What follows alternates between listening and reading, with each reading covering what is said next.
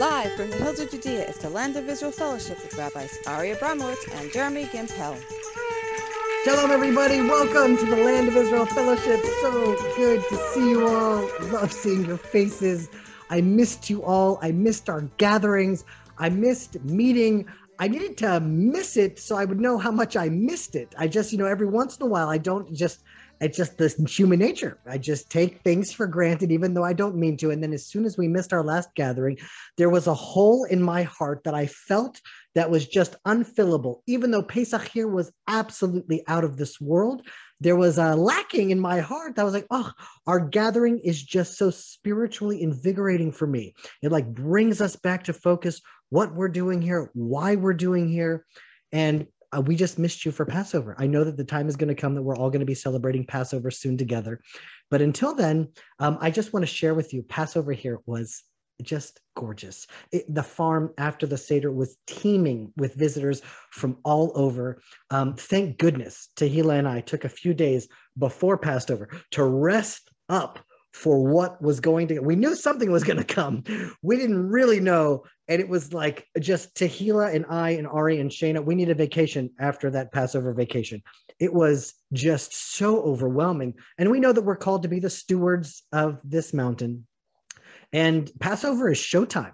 So many people came out to see the land, tour the country, and the Arugot farm is a sight to see. And so we're called not only to be the guardians of Judea, but the hosts who welcome every guest with Abrahamic open arms from morning until night. I never understood that the Levites in the temple, they stood with spears. They were also the guardians of the temple, and they were also the stewards and the hosts of the temple. And that has become um, very clear to me over the years now exactly what our position is and how that is sort of laid out in the vision of the ancients.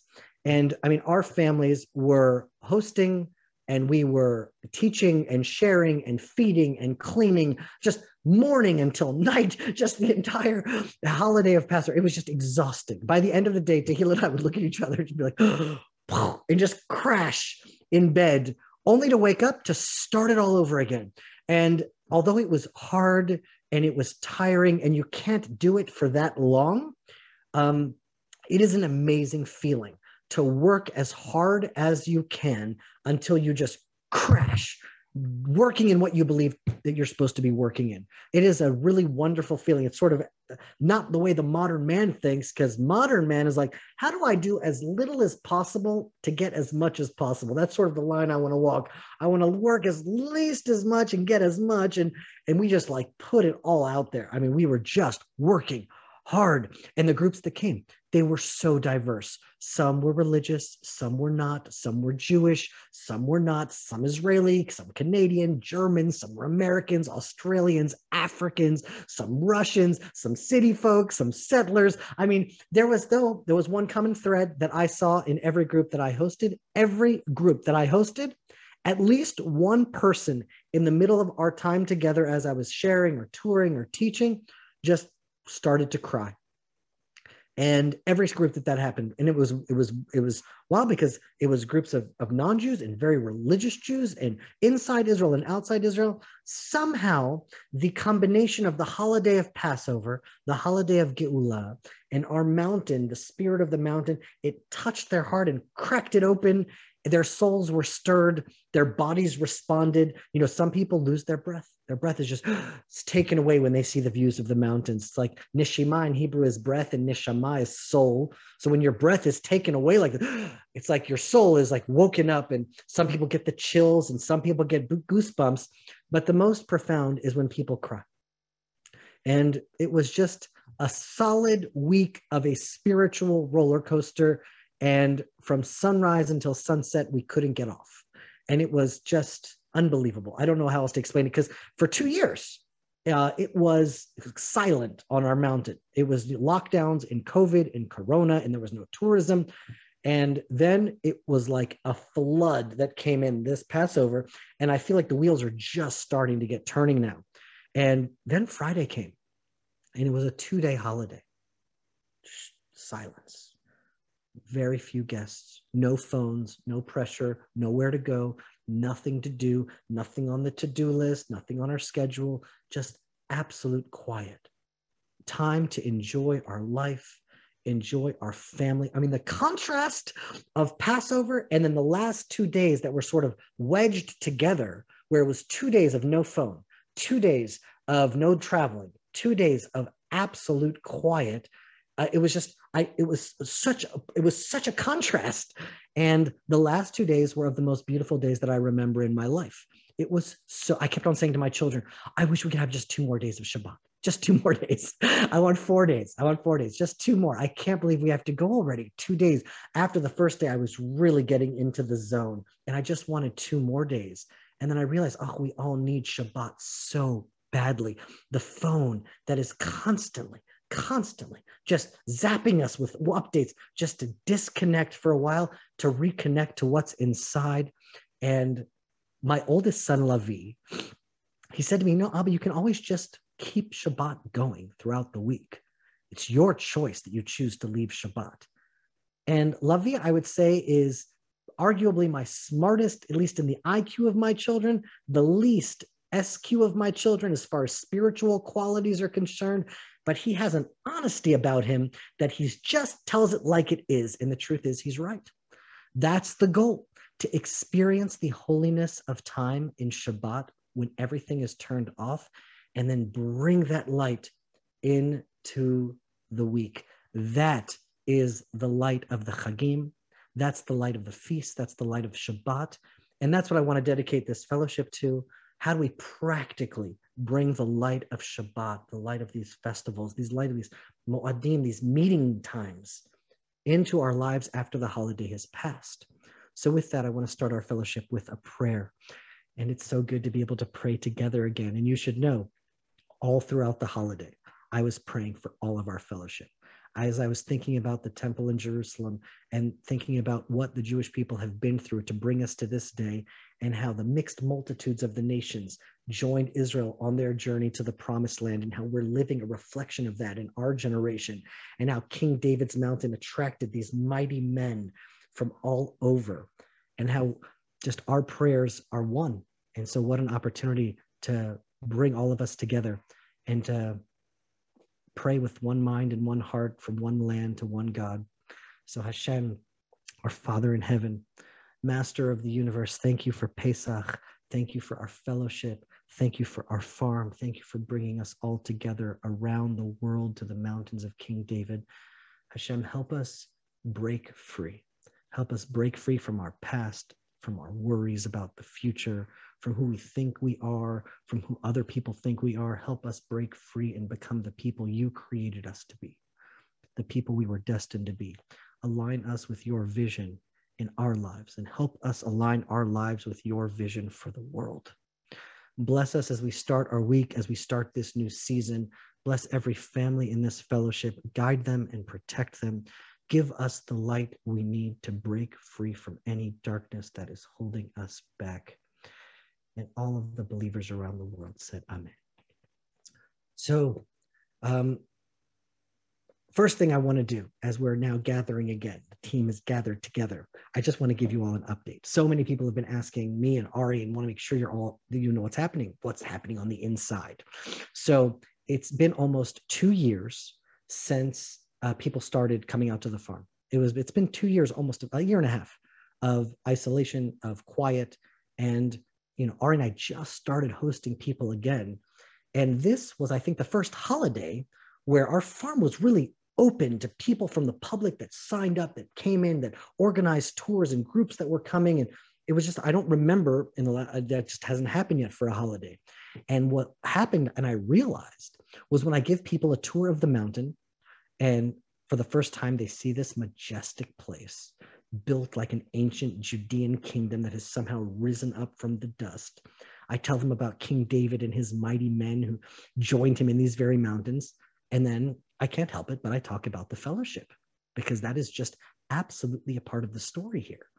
And in some ways, the fellowship members around the world are the spiritual residents of this farm and of this mountain. And they don't live in Israel and they live across the world, but somehow they are um, a body that it, it kind of lifts this mountain up holds this mountain in place, that has been drawn to this place, that is sort of a headquarters for what's happening. And I give people a tour and I'm teaching them about this awakening that's happening. And without even knowing it, then years ago, in some ways, this mountain was built for the families of this fellowship. I'm sure it has purposes far beyond this fellowship that we don't even know yet. But without a doubt, right now it serves as a hub and a headquarters. And there are people all over the world that are looking to learn Torah a Torah for the nations, a Torah that's universal, that comes from Zion, that comes from Sinai, an unbroken tradition, an authentic Torah from the land of Israel, a Torah that's not just a theory or a theology, but a Torah that is a living experience, an embodied knowledge, a Torah that guides us toward living a guided life. So now a part of my tour of the Arugot Farm is teaching people about this move that's happening around the farm in this fellowship, teaching people about this awakening that's happening. And I see people get all excited about it because they know the prophecies just as we do, that somehow we are bringing the world one step closer by just walking one foot in front of the other where Hashem is guiding us. And before Corona, when groups came out to the mountain, there was no fellowship because the Corona is what gave birth to the fellowship. And so now, for the first time in almost two years, people are starting to come back, and the fellowship has become an integral part of the teaching of this mountain. And that's made the farm so much more beautiful. And I, I couldn't think our mountain could become much more beautiful. And all of a sudden, here we have it. The teaching of the mountain is manifest in our lives, and our lives are what's manifesting before us. And we are just teaching what is happening here prophecy in the land of Israel, and a spirit is spreading its wings far and wide beyond the borders of Israel. And so, what are we trying to do now? We're trying to build it up, trying to manifest the vision. Can we actually bring a vision of the messianic era, a window in to a perfect time when God's presence already dwells on earth? Can we manifest that now and walk in that light already now? And so, a couple of weeks before Passover, Ari and I opened up a campaign starting with our fellowship.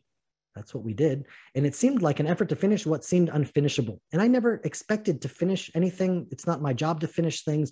My job is to take one step in front of the other, one day at a time, walk in whatever light I'm provided, and just to keep on walking in that light until I'm taken to where I need to go. Moses was told that he was meant to walk all the way into the promised land. He was promised the land, and Moses never made it into the land. And that is an important teaching that we have no idea what we're supposed to accomplish in our lifetime. We just need to walk in the direction that God gives us because our destiny may not be to actually complete the goal. The goal is not in our hands, the outcomes are not in our hands. The only thing that is in our hands is today. The only thing that's in our hands is right now. The only thing that's in our hands is the step that God shows us right as we start walking. He will show us the next step. And that's all that's in our hands. And so we said, okay, well, we're going to keep on walking in that light. And our goal was to raise $540,000 because we had been promised a million dollars if we were able to reach that goal. And we're like, wow, well, even that's a huge goal to reach, but that seems like a once in a lifetime opportunity that you can't just ignore that. So, all right, well, that's the newest door that's been opened. Let's walk out in faith and see what happens. So, we opened the gates for those that wanted to walk through and join us on this mission. And I have prayed hours, hours thinking about our side of the deal right? I'm going to reach out to the people that we love the people that love this place the people that love is our bond and truth is what unites us. And what are we going to do? They're they're they're giving ari and i a power over to us to manifest on this mountain. What should we do with it? Where will this go? And i couldn't find any clarity. And I said, well, just keep on walking, just keep on going, just keep on moving forward. And I didn't know what to do until this Passover. I opened up the Tanakh, I opened up the Bible to the book of Jeremiah, and it hit me like a ton of bricks. And I've found guidance in the Torah many times in my life where I can't get guidance on my own. I open up the word, and very often the word is an answer to the question that I'm looking for. And very often I found unique guidance in the book of Jeremiah for my life because my name is Yirmiyahu. My Hebrew name is Jeremiah. And so maybe it's because I'm the only Jeremiah I've ever been friends with, but my name given to me was inspired by the prophet Jeremiah. And somehow his words, written almost 3,000 years ago, have absolutely guided me throughout my life. And once again, Hashem never ceases to amaze me And as I opened up relatively randomly into the Bible, I open up to Jeremiah chapter 33, verses 12 and 13. And here's what it says Thus says the Lord of hosts, in this place which is desolate, without man and without beast, and in all its cities, there shall again be a dwelling place of shepherds, causing their flocks to lie down. In the cities of the mountains, in the cities of the lowland, in the cities of the south, in the land of Benjamin, in the places around Jerusalem, and in the cities of Judea, the flocks shall again pass under the hands of him who counts them, says the Lord. And I, I, I don't know, it hit me so strong because the first thing that our fellowship ever did together, our farm was being attacked by the forces of evil. Our vineyard was slated to be destroyed, and we called on our fellowship to help us bring a flock of sheep to these mountains, south of Jerusalem in the mountains of Judea. And I didn't realize what we were doing at that time. I was just responding to the day, like danger, danger. What are we going to do now? We have to protect this mountain. And sheep seemed like the most strategic thing to do. But there was a bigger plan for our mountain that I didn't realize. We were aligning our mountain with the vision of Jeremiah as a spectacle for the world to see. And I never even once quoted that verse in the book of Jeremiah because somehow it was just blinded from my vision until this Passover. And here we had building a vision of the prophets, a window into a better world, a slice of heaven on earth, where this barren desert nothingness, there was nothing on this mountain, was destined to be a place south of Jerusalem in the mountains of Judea that shepherds and shepherdesses would then soon have flocks of sheep again. It's like a sneak peek into the messianic era. I mean, if we have one life to live, and we have to dedicate our time, our money, our prayers, and our efforts directing them toward the vision God gave us in the Bible. That's the best direction I can imagine.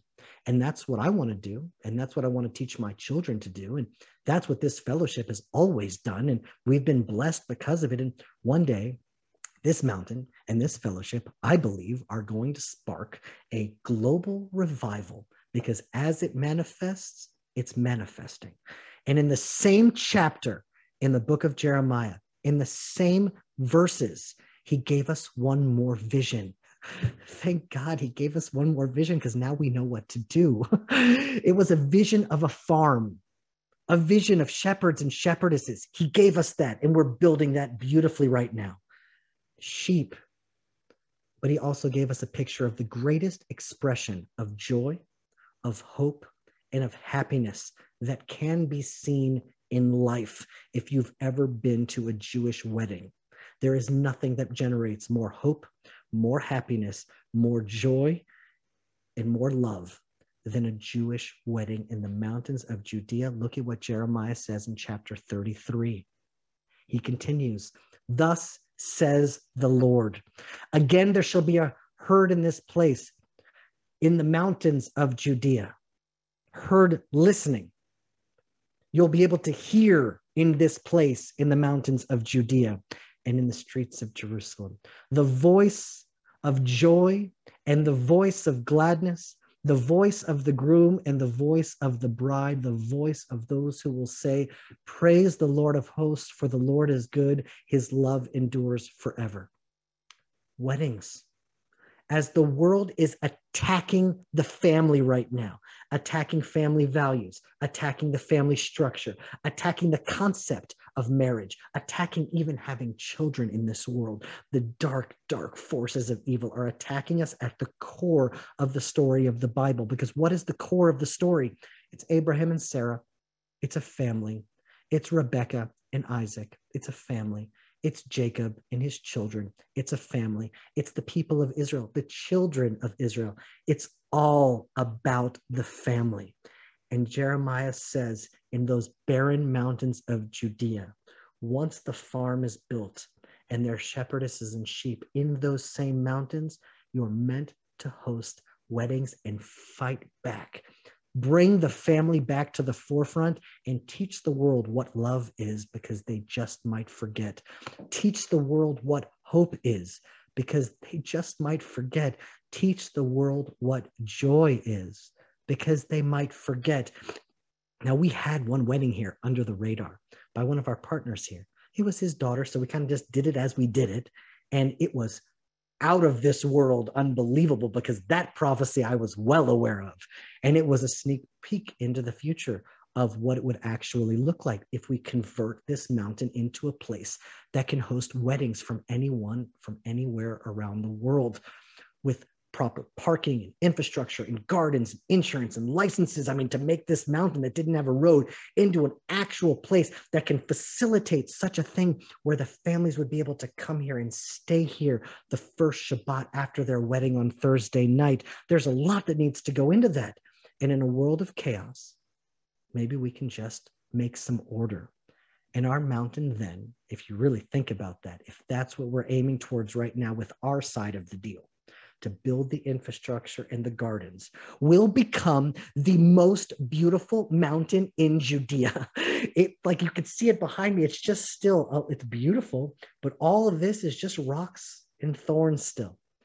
But if we keep on building and keep on planting, we will make a garden that was prayed into existence, a dream that was given to us by the prophets of Israel, prayed for by believers around the world, and then built to fulfill that dream on earth in our generation. Okay, at the edge of the desert and the mountains of King David, we're going to build a garden as beautiful as the Garden of Eden. People are going to come to the Arugot farm. They're crying already now, overwhelmed with emotions. Wait till they see what our fellowship can do when we align ourselves with the vision of the prophets of Israel. And so we opened the door to the campaign a week before Passover, and today we've already reached a third of the way to our goal. Can you put up the picture, Tabitha, on the screen? This is a picture, and if you can see it, it's over 33%. We're already marching toward the goal. Now, Ari and I know that the fellowship, um, they're not looking to glorify their names. No family here is looking to massage their egos. This is literally the holiest group of people that Ari and I know but we just feel if we're building these gardens there jacob built this monument and we want to have a monument here of all of the ambassadors and all the people that have contributed significantly toward this. We want to have that in the gardens that the people that come here can see where the people from around the world contributed. Where did they come from? Who were they? It's not a chance that King David's men, they're named and they're also named where they came from. And it shows that David brought all of these nations together to build God's kingdom in Jerusalem. And so we want to have a place that is something that you can be proud of, that when you bring your family here, you can show what you've built in the land. And just as Hashem has called his name upon this land, we could place our name on this land as well. And just another tree, another pathway, another terrace. I mean, the Baha'i Gardens, that's like a, a tourist attraction up in Haifa. The Baha'i Gardens have no chance against what the Land of Israel Fellowship is about to build in the mountains of King David. It's going to be so beautiful. It's going to be something that that's going to be a monument for generations. People are going to come and see the wonder of how the Garden of Eden could have been built in the mountains of Judea from the rocks and thorns of the desert. And Adam and Eve were put into the garden and they were given the first command. People don't always know this. They were given a mitzvah in the garden it says, Le'ovda v'leshomra, guard this place and work this land. In the Garden of Eden, they were called to develop the land. They were called to work the land, to guard the land, to make it beautiful. They were put into the garden, and gardens have weeds. Gardens need to be made beautiful. And then we have beautiful gardens. We're going to bring the family to the forefront, to the vision that the prophets gave us. And I just feel like I think about this a lot, and probably toward the end of the fellowship, I'll really bring it home. But the people of Israel, the night of Passover, they had to stare at life in the eye, and they didn't know what tomorrow would bring. They had to really say, like, okay, well, this is this is this is our one life to live. We have one arrow to shoot here, and aim at the heart. The mountains of Judea in biblical prophecy, biblical destiny. The whole world can spin around in circles, but our eyes are toward the land of Israel and toward Jerusalem. You can't go wrong with that. And so people ask me, how long are we going to run this campaign for? And the answer is until Shavuot. Uh, we're not going to be pushing the campaign. That's not Arian. That's not our style. We're not going to be like, quickly, oh, donate. Da, da, da, da, da, da, da. We're just going to keep the gates open for all those who feel called to walk through it with us. And our fellowship started two years ago, exactly after Shavuot. And it feels like a complete circle to complete our largest and most important campaign at the date of our anniversary. And so we're already one third of the way there. And so that is the update. And I think that it is um, I couldn't be happier because I always expect the worst. And I'm like, well, as long as Hashem gives me strength, I'm going to keep on pushing. And if it doesn't work on this campaign, I'm going to hit the road with Tehillah and we're going to make it happen in some other way. And if it doesn't happen on the road, then I'll fly to the moon. And if it doesn't happen flying to, I'll do whatever I have to do to fulfill Hashem's mission in my life.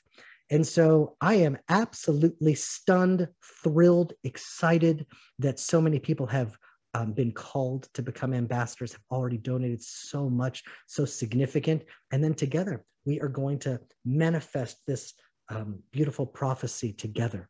And I was thinking, and I, I haven't run this by Ari yet, but my idea, and it might be a little bit of a crazy idea, is that every single wedding that I go to, I can't help it. I usually end up crying because I look at Tehillah and she's always crying. But there's something that's just magnificent about weddings. There's just something about it that's just, I don't know how to explain it. Soulmates that have come together and some destiny that's unfolding that we can't possibly understand, and just the young love and so romantic and beautiful. And I was thinking that for the members of our fellowship, when we have weddings here, we should be able to have an ability to sort of like tune in and that people that are a part of our fellowship would be able to participate in the wedding celebrations if they want, to kind of tune into the mountain and see the weddings from around the world that will be coming here, and just to kind of live and experience the prophecy from the inside. And I think that would just be a marvelous um, kind of benefit that we would be able to offer people just to experience what a Judean wedding in the mountains would be like. And so that's my hope. That's my dream. That's the update. And with that update, I want to pass over the Zoom for a moment to one of the most inspiring people I've ever met. He's just so authentic, I think is the word that comes to mind. It's like what you see. All right, all right, all right. What you get. I'm not done yet. I'm not done yet. I have a whole thing here. I really want to say okay. This. What you see is what you get. It's like his heart. It's like it's not inside. It's sort of like out here on his sleeve. So everyone can see it and everyone can love it. But over Passover, I actually saw something new because Ari and I have been friends since we are 18, 19, and just like kids, really, just out of high school. And and um, ever since I've known Ari, I, I sort of see him in the same light and I see him in the same way. And things have come and things have gone, but he's still my best friend since we were kids.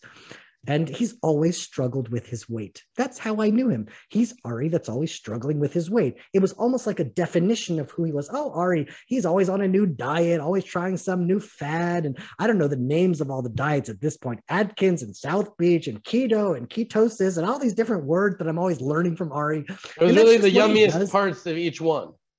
and so I just always. Keto and uh, but for years, years, he's like, Jeremy, one day I am going to figure this thing out and I'm going to crack the code. And decades have gone by, and Ari's just kind of always struggling to struggle. And over the last few months, though, he must have lost 30 or 40 pounds.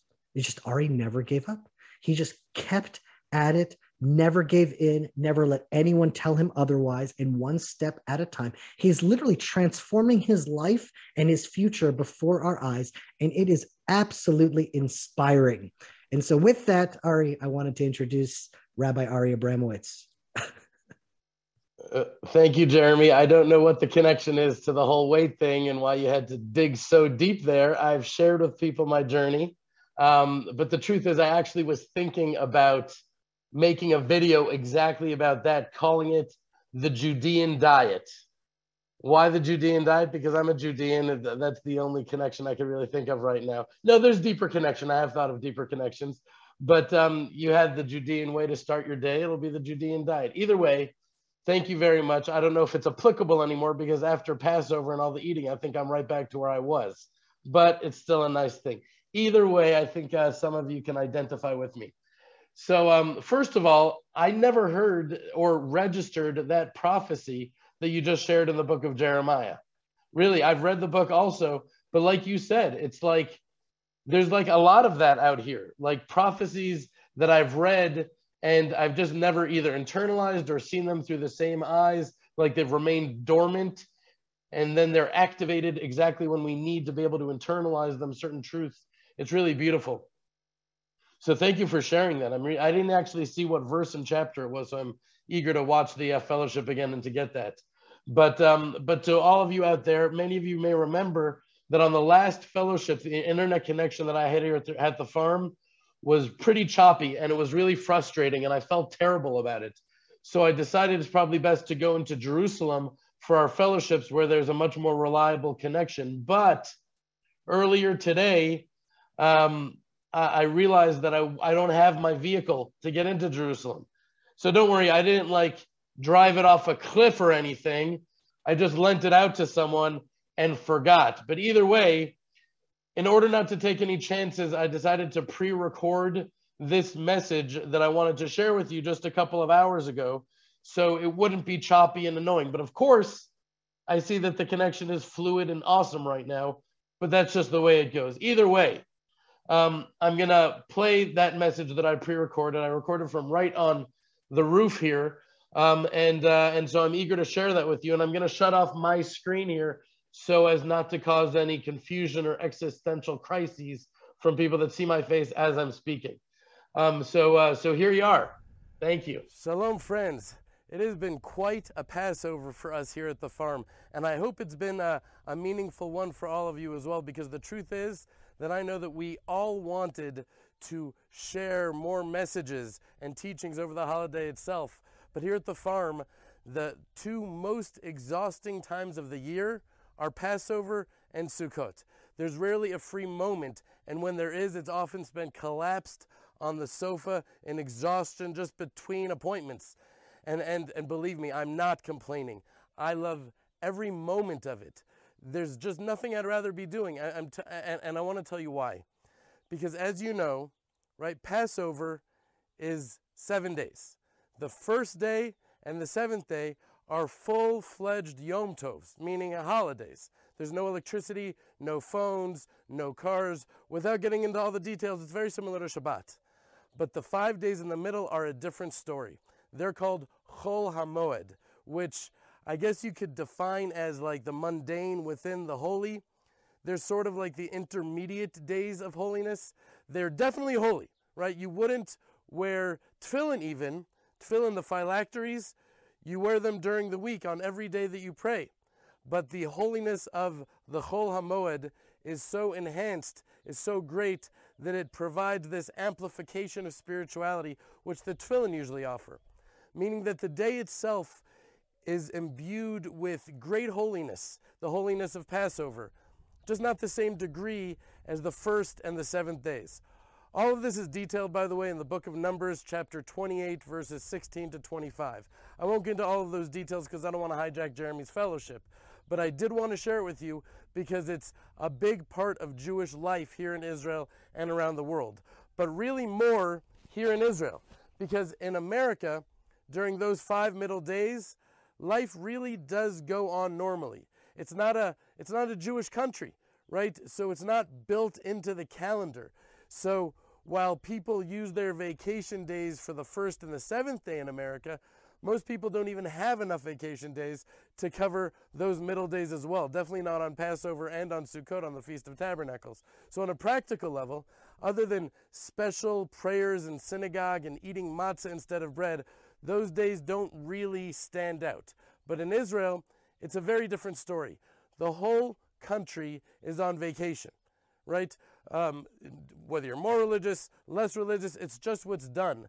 The most secular Israeli refers to uh, to Passover, you know, before and after Passover, even if they don't keep every aspect of it. It's just scheduled into the calendar. It's so much part of a part of the national consciousness. It's just It's just a time for national vacation, but not exactly at the Arugot farm. Right on our mountain, we take vacation after Passover. At least that's when we would. We don't actually do that because, you know, the farm just like lights up over Passover. We literally had thousands of people flooding our mountain. They're just uh, like, uh, I'll try to send a few pictures of it, you know, but it was just overwhelming and we're very busy. And it gives me great joy because it's an extreme example of one of the primary reasons I believe Hashem sent us out here to give people from throughout Israel and around the world an opportunity to experience the holiness of this place. Really, how, how mysteriously sacred these mountains are. Because there really is a lot of mystery to it. It just doesn't add up otherwise. Because all of Israel, all of Israel is holy, right? All of Judea is holy. But when people come out here, I'm just telling you, as a general rule at least, they're so touched so profoundly moved, so deep in their souls, it's just something I can't intellectually comprehend. And in that way, by the way, this mountain actually reminds me of so many of you because I can understand intellectually why truth seekers, particularly from Christian backgrounds, as many of you are, would be drawn to connect to the Jewish roots of their faith. But the, the fire and the passion and the love and the yearning that I see in so many of you, well, that is, it's got to be from a deeper place, a hidden place that I can't necessarily understand. And from our conversations together, by the way, I've come to believe that many of you also don't fully understand what God is doing in your hearts either. Anyways, bottom line is it's just so busy. On the one hand, it's a lot of work. And on the other hand, like I said, there's nothing I'd rather be doing with my time or my life, which, by the way, is the reason it's so important that Shayna and I are on this mission together. Because while other families are out on vacation, she's here by my side, greeting thousands of people into our home and giving them food and love and attention, and really just like being the Sarah to the Abraham that I aspire to be. Anyways, the farm was more of a destination than I can remember. There were tour buses that booked ahead uh, and and also just constantly coming out every single day. But the majority of people just showed up, right? They heard about it somehow. Word of mouth in Israel is a real thing, right? I even uh, I even implemented a new approach that may seem obvious, but there were just so many personal requests come in that it would have been impossible for me to entertain everybody. So rather than uh, so for the first time, I started booking everybody at once, saying, just come out. Uh, I would have just listened to my voice right now. This was since the first day I started losing my voice. So a couple of times over the holiday, I scheduled this, you know, this open tour, and it was packed and it was invigorating. And I actually really want to start scheduling a weekly tour at least at least once a week, exactly like that. So yes, it was challenging, but it was also great. And then it ended with a with this one-two punch, right? The holy seventh day was followed immediately by Shabbat, which meant 49 hours of resting and praying and eating and just being. We actually had my parents come out, which was really important because my father isn't really doing very well at all. He's in a wheelchair now and he's on painkillers with this crippling sciatica. So for those that know what it is, it's a, it's a terrible, it's very painful. So we'd be very grateful for your prayers. His name is Mordechai Herschel Ben Chaya. Anyways, thank you for that. But it was really good for us to be together in the mountains during such a difficult time. And um, at least that's what they said. You know, that it was healing. It felt healing to them just to be out here. Anyway, so I hope all of you are able to experience the healingness of this place too. But, anyways, Passover ended with that seventh day. And that seventh day is what I wanted to discuss with you during the rest of my message here right now because many of people don't really know what that seventh day is really about or what makes it so special. But Rav Biederman explains that the seventh day is a day that's auspicious for full faith, a day in which our faith can be strengthened profoundly. And internalizing the power of that day can strengthen us even now, even now, if we really take it to heart. Because on the seventh day, what happened? The sea parted, and we walked through it, after which it returned to its natural state, wiping out the Egyptians altogether. Right? They say that uh, a simple handmaiden saw the divine in a way that the prophets of Israel didn't. And it was on that day that the Torah tells us that the Israelites achieved full faith, as we see in chapter 14, verse 31. Right? We say it in our prayers all the time. V'yaminu b'Hashem. Israel saw the great hand that Hashem inflicted upon Egypt, and the people revered Hashem, and they had faith in Hashem and in Moses his servant. Meaning, finally, only then did they really have faith. That up until then, there was a, a mum, right? There was a, a blemish in their faith. That up until then, you know, I'm sure they believed, they had faith, but it wasn't complete faith. So Rav Biederman shares what the sages explain were there two questions, right? What was disturbing their um, emunah, disturbing their faith. So one question, many of you may have had it as well, why did they have to tell Pharaoh that when they were leaving Egypt that they only wanted to leave for three days? Right? They were like in this position of strength. Hashem brought Pharaoh and all of Egypt down to their knees. Just say you're leaving for good.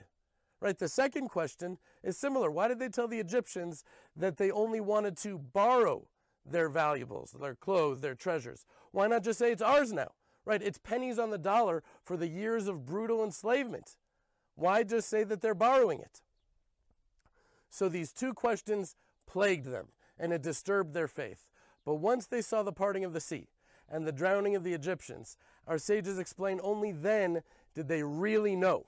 Only then did they realize that the anger and the betrayal that Pharaoh and the Egyptians felt and what they perceived was, was this betrayal against them that they had been lied to, well, that fury pushed them over the edge and caused them to chase after the Israelites, to kill them right? And that actually resulted in the annihilation of the Egyptians in the sea and the historic sanctification of God's name that resulted from that. Right? It was only then that it all made sense to them and their faith was complete. And that's why I wanted to share this message with all of you because we can learn from this during our times when we are already seeing, right, all around me right now, we're already seeing the redemption unfolding.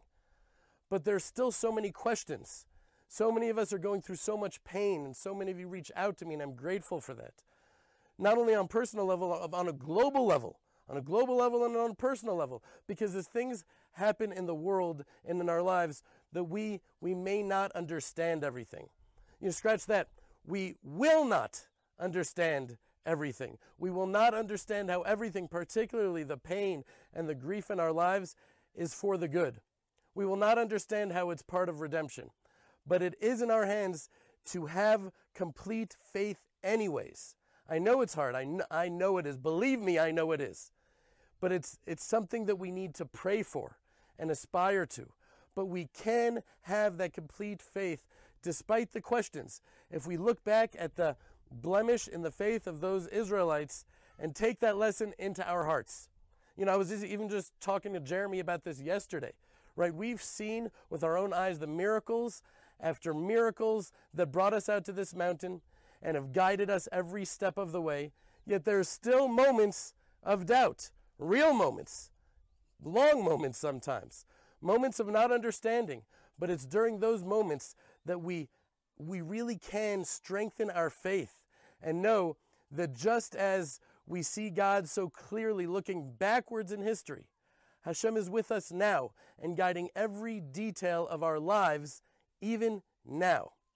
And so, my friends, I want to bless you and bless myself, bless all of us with the gift of perfect faith and the knowledge that Hashem is with us. And there is a reason, a good reason, for even those things that we can't possibly fathom, that we can't possibly understand. They're all part of the redemption that's unfolding today. Shalom, my friends. Back to you, Jeremy. There we go. Thank you, Ari. That was a wonderful video that you made ahead of time so that your reception on the farm because you lost your vehicle. I really, really love that message. I really love the idea. I never thought of that. That it was the fact that we borrowed their materials and that we said it was only three days that instigated them to chase after us. And then when they saw the sea come down on them, they realized, ah, that was all a part of the divine plan. So it's like usually it's in the place that we lack the doubt. Like then, ah, it's like, oh, Joseph, our father is still alive. There's going to be a moment in all of our lives when everything sort of like fits into place. And in the times where it doesn't yet fit, it's to like hold the line. I think that is a very powerful message. So I have a surprise for the fellowship. and um, I, I, always share uh, my newest creations first here. And it's I, I've worked on this for a long time, you know, and I I what I try to do on projects that I'm working on is I just move a little bit forward, another little bit, another little bit, and even if it takes me a year, it's okay. I'm just like slowly, slowly uh, progressing forward. But in the mountains of King David, King David wrote Psalm 23. And according to the Midrash, he quite literally wrote it in our mountains, in the mountains of Ziph. And I grew up with Psalm 23, which is um, a psalm of David The Lord is my shepherd, I shall not want. I always read that psalm with kind of a somber attitude, a little bit of a sad feeling to it. Um, there's like a, a very, very famous Jewish folk song that talks about as I walk through the valley of the shadow of death. And Reb Shlomo, he, he had such a sad tune to it. And I grew up on that melody of Gam ki elech al mavet lo lo irara. It was always like a sad song. And also on the third meal on Shabbat, there's a very famous melody that's also in minor also a little bit of a sad melody. And I know that there's a Christian tradition that people read Psalm 23 at funerals. It's like a sad psalm. There was one day I was out here in the mountains and I read it, and then it just struck me that it's one of the happiest psalms that King David wrote. it's the happiest psalm. And I'm like, well, I just I want another tune to that song so people can realize David was really happy when he wrote that song. Um, and then what I did was in Hebrew is I reordered the words when the melody came to me so that people that have know the psalm in Hebrew, they don't just read it in rote but they hear the words reordered for the first time in a new way. And then it brings out the meaning of how happy that psalm is. And so I made this music video in the mountains where King David wrote the psalm, and I made it here with the English translation and the English transliteration so you can read along with the Hebrew.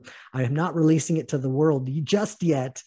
But I wanted to release it here for this fellowship as my Passover gift to you. I really, really love this one.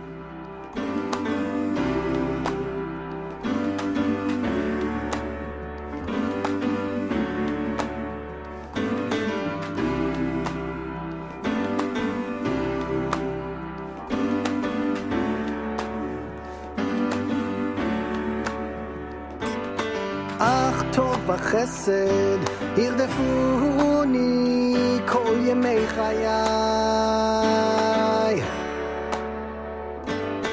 תערוך לפניי שולחן נגד צורריי. נפשי ישובב גם כי אלך בגיא צל מוות לא ירא אתה עמדי, ושבתי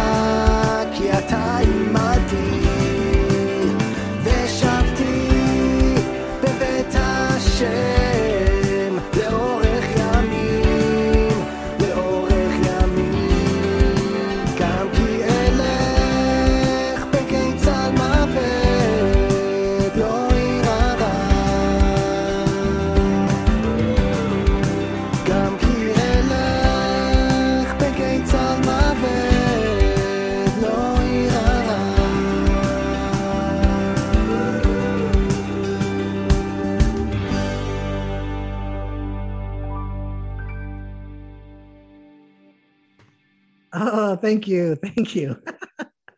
and so I just wanted to share that with you to try to like capture some of the magic on this mountain. You know, the beginning of the video has these girls walking barefoot.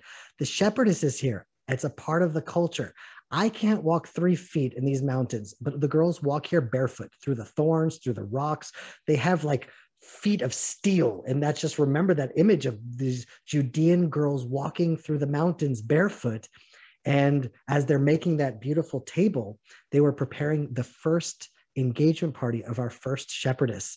And we just wanted to like kind of capture that a moment in time of just the happiness of this mountain as the whole world is sort of like cuckoo that there are happy times in the mountains of Judea and happy times still to come. And so, what I want to just um, kind of share with you all as we kind of like winding down the fellowship are the heart of the lessons that I learned from Passover and how I want to bring them into my life. And so, every group, especially that came from outside of Israel, I said that redemption started with plagues. And those plagues that struck Egypt were a wake up call. And a lot of Egyptians, along with a mixed multitude of nations, did teshuvah, and they returned to Hashem and joined Israel on their way to the promised land. Now, listen up what I'm saying. Corona was a global plague, and it was a global wake up call. It was just a quick glimpse of how fragile the world is. A little microscopic virus just made the world crazy, and the gates were shut to Israel. And every Jew outside of the land needs to be very aware of that. And it was a wake up call for everyone to really realign our focus, realign our priorities. It was to wake us up from our slumber of just taking things for granted because that is human nature. And we have no idea what tomorrow will bring. The second lesson, as we left the first day of Passover, we began counting the Omer. And that is a deep teaching, a spiritual work of focusing on every single day. Focus on the little things. Don't always be lost in the big vision of what's happening with Facebook and Elon Musk is buying Twitter and things are happening in Ukraine. Just your day. Enjoy the little things in life because one day you'll realize those are the big things. You know, Passover night, the people of Israel had to face death. Would God pass over their houses? Would they be redeemed? After they took the blood of the God of Egypt and painted their door, they marked themselves for every Egyptian to know exactly where to find them and punish them with a death sentence for desecrating their God. And the Haggadah says every night on Passover, we have to see ourselves as if we left Egypt that night. And every time I experience that differently, every Passover Seder. But for some reason, what caught my attention this time was just staring death in the eyes.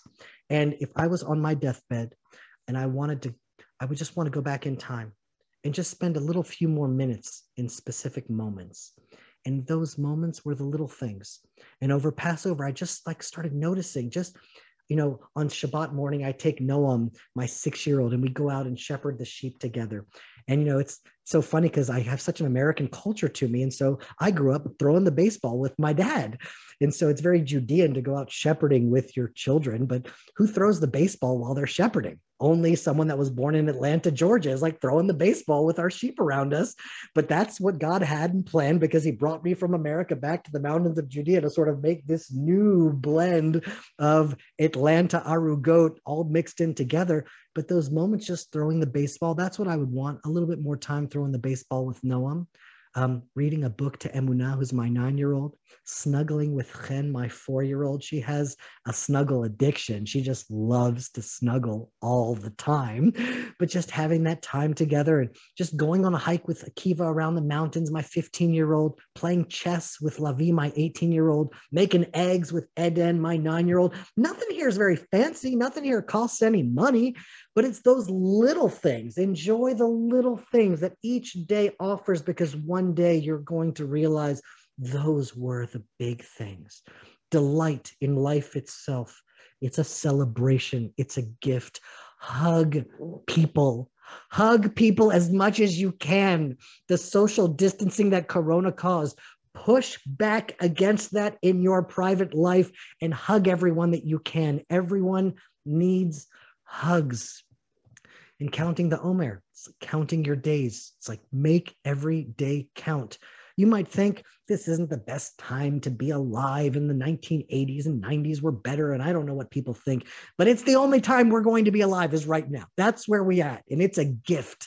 It is a gift, and every day is wonderful because we're alive to experience them. These days are gifts, and keep your days compartmentalized into one day boxes, one day at a time. We need to practice that.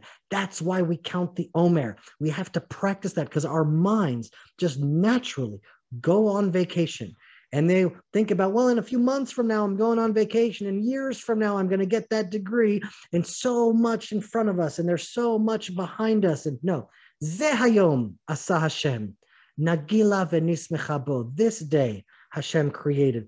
Let us rejoice and be happy in it. This is the day. It's all that we really have. We have no idea what will happen tomorrow or in one week or in one month. Mashiach just might come in the very next moment. But what we have is right now. Now is all that exists. So count the Omer because today is what we have. Don't get lost thinking about a time in the future that doesn't exist or a past that's lost in history. Count your days and make every day count. And how do you do that? By loving the little gifts of life the little things. And so I want to tell you this habit that I've developed. It's particularly relevant as we count the Omer, because on Passover, we talk about the blueprint that before the redemption, the Jewish people are going to experience slavery. And every story in the Torah is prophecy. The story is an archetype for our lives, but it's also a template, prophecy, archetype for the future. And you can't help but see the parallel of the prophecy that before the resurrection and liberation of the state of Israel, the Jewish people existed as slaves in concentration camps. That can't just be like ignored. That was our existence before the redemption. For some reason, there's a map, there's slavery, liberation, and redemption. So over Passover, I was reading a lot of the writings of the Holy Fire, the Eish Kodesh, Rabbi Kalonymus Kalman Shapira. Can we put a picture of him up on the screen? He was the rabbi of the Warsaw Ghetto, the rabbi of the Jewish slaves before liberation, a man so connected to God, a man commissioned with the mission to give the Jewish people faith and hope in a time there was no hope, to give people faith when God's face was hidden from the world, to give hope in a hopeless time. I have a picture of him on my bookshelf right next to my door. And when I see his picture, I have a habit. I remind myself when he opened his door, what did he see in Warsaw? He saw swastikas and he saw darkness and he saw evil just manifest in the world. He saw hell that man had made on earth. And then I open up my door and I see my children running through the grass and the palm trees in the mountains of Judea, and Jews and non Jews and believers coming from all over the world to celebrate Passover in the mountains of King David. If he were to open his door and somehow enter into my eyes and see what I saw, and he were to see this, I think that he would think he was in the Garden of Eden. I think he would think he was in paradise. And then what does that mean? That means that if we just open our eyes, we'll realize that we have another day with our loved ones. We have one more day in Gan Eden. One more day was gifted to us. If we're alive and we have our loved ones behind us, and the land of Israel is coming back to life, we are experiencing Gan Eden coming into the world. The slavery in Egypt was hard. It's like the hard times of the past, but we have a day in the future. Hope that the Garden of Eden is going to come and we can actually see it being built with our very eyes. And so I have a picture of him on my bookshelf right near my door to remind me what was in some way. It's like the hard times of the past. Give us the gift to love life now because we could have been slaves in Egypt. That's really a long time ago. But we could have been slaves in Auschwitz. That wasn't so long ago. And we were blessed to be born in this generation where we can see the land of Israel come to life again. And so may we be blessed by the hard times of the past and the hope that Hashem has for us in the future. And let that light of freedom of Passover enter into our hearts and light up our loved ones around us. Hashem should bless everyone in this fellowship. We just love you so much and know that you're prayed for from this mountain, that you are blessed from Zion. And so be blessed with the blessing that our fathers have given our sons for so many centuries upon centuries. Yivarechecha Adonai v'yishmerecha. Ya'er Adonai panav elecha v'yichuneka. Yisa Adonai panav elecha v'yasem lecha shalom. Shalom, my dear fellowship. We'll see you next week. to join the Land of Israel Fellowship, to attend our live interactive Zoom sessions, to participate in the Fellowship Connection Q&A events, or even just to binge on past sessions, click on the link below or go to thelandofisrael.com backslash fellowship and join our family of hundreds of people from around the world broadcasting light from the land of Israel live from the Judean frontier.